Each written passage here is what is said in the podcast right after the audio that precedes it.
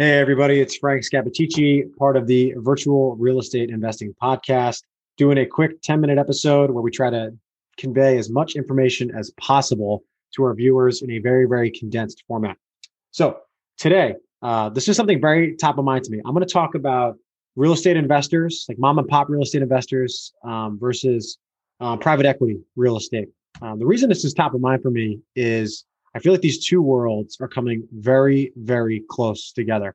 It used to be back in the day that institutional money, private equity was dealing primarily in commercial real estate and um, typically assets of higher prices, maybe five to $10 million and above.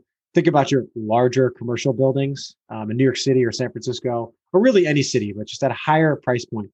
And we continue to see um, private equity and institutional money move down market. We see them obviously investing more in single family housing.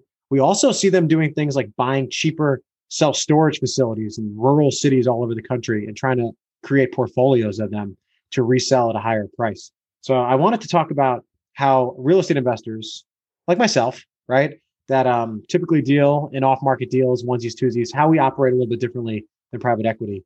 And uh, what does that mean for investors? Okay. So look, first, let's ground ourselves on what does a real estate investor do? In a day-to-day basis. It doesn't matter the asset class. It could be self-storage, could be multifamily, could be single family. What are we trying to do? Well, typically we're trying to either attain cash flow, uh, but more importantly, we want to buy houses at a discount, right? We want to have a house that might be worth a dollar and we want to buy it for 70 cents. That typically ensures cash flow and forced appreciation and equity in the property. That's really the game. It doesn't matter if you're doing direct to seller marketing, making the phone calls yourself or dealing with real estate agents who bring you deals that is the game right? That's that's how it is won. How is that different than private equity? Sure private equity firms um, they would love to buy at a discount but that's hard to scale right? It's hard to buy 300 single family houses or 500 storage facilities by paying 70 cents on the dollar. So how do they win? They win by getting a super super low cost of capital. So you are as a real estate investor doing a hard money loan at nine to 12% to buy a house.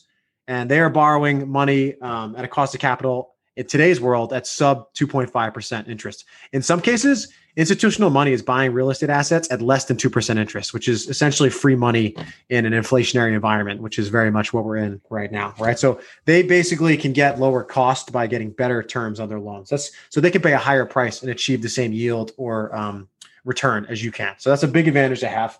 But really, what what another advantage that I see them having with their purchasing power is they're able to buy in a market and sell in a different type of market, even if it's the same asset. This is what I mean by that. Let's say BlackRock wants to buy a house or maybe a storage facility in Oklahoma, like we are right now, and it's $3 million, the purchase price for the portfolio or the storage facility. They are going to buy that from a mom and pop investor because it's unlikely a private equity firm owns that really small podunk mom and pop facility or asset, right? So they're probably buying from a mom and pop seller. Let's say they do that 10 times, maybe 20 times. Now they have 20 facilities previously owned by a mom and pop seller.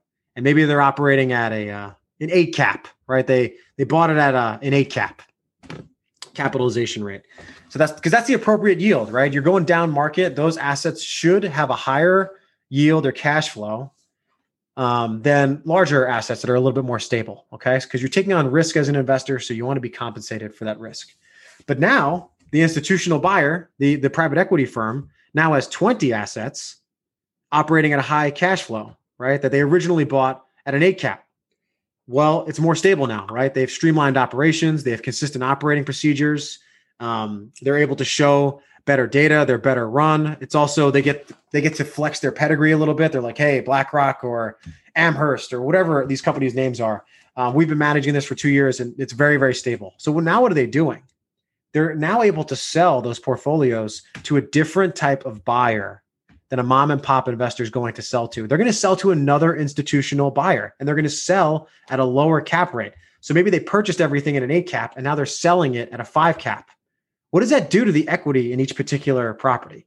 It gives them a ton more equity. What's the difference between 5% and 8%? Is that a it's like a 30 something percent increase? Their equity in those properties by pulling them together has went up 30%. Right? That's a huge deal. You're talking about millions and millions of dollars in these portfolios. So that's what I mean by saying they buy in one market and then they sell in another. It's it's a different market. A different buyer is buying 20 assets versus someone buying looking to buy one asset. It's the buyers either um, in the former is a private equity firm or a Wall Street type buyer. And then in the latter example, it's just someone like me, just a random person. So that's how they, they play the game. They basically get like a market arbitrage on the property. So what does that mean for real estate investors? I think this is going to continue to happen um, as long as capital is coming cheap and more and more um, investor money is flooding the streets, which is happening all over the place. Place venture capital, real estate doesn't matter. The asset um, investor money is pouring in that's going to be really, really good for people that hold on to assets. So, how am I going to give you practical advice with this? I think if you're a wholesaler, a house flipper, or really anyone operating in real estate, leave some assets for yourself.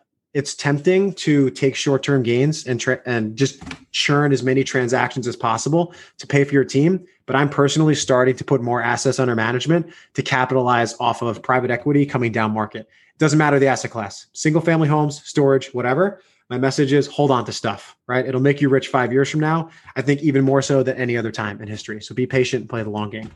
That's my uh, tip for today. If you guys want to um, follow us, we're at Grayline Investments at Instagram and we have vrei.com if you want to get on our newsletter. And you can follow me as well at Frank's Cap on Instagram if you want to check me out. Thanks, guys, and have a great day.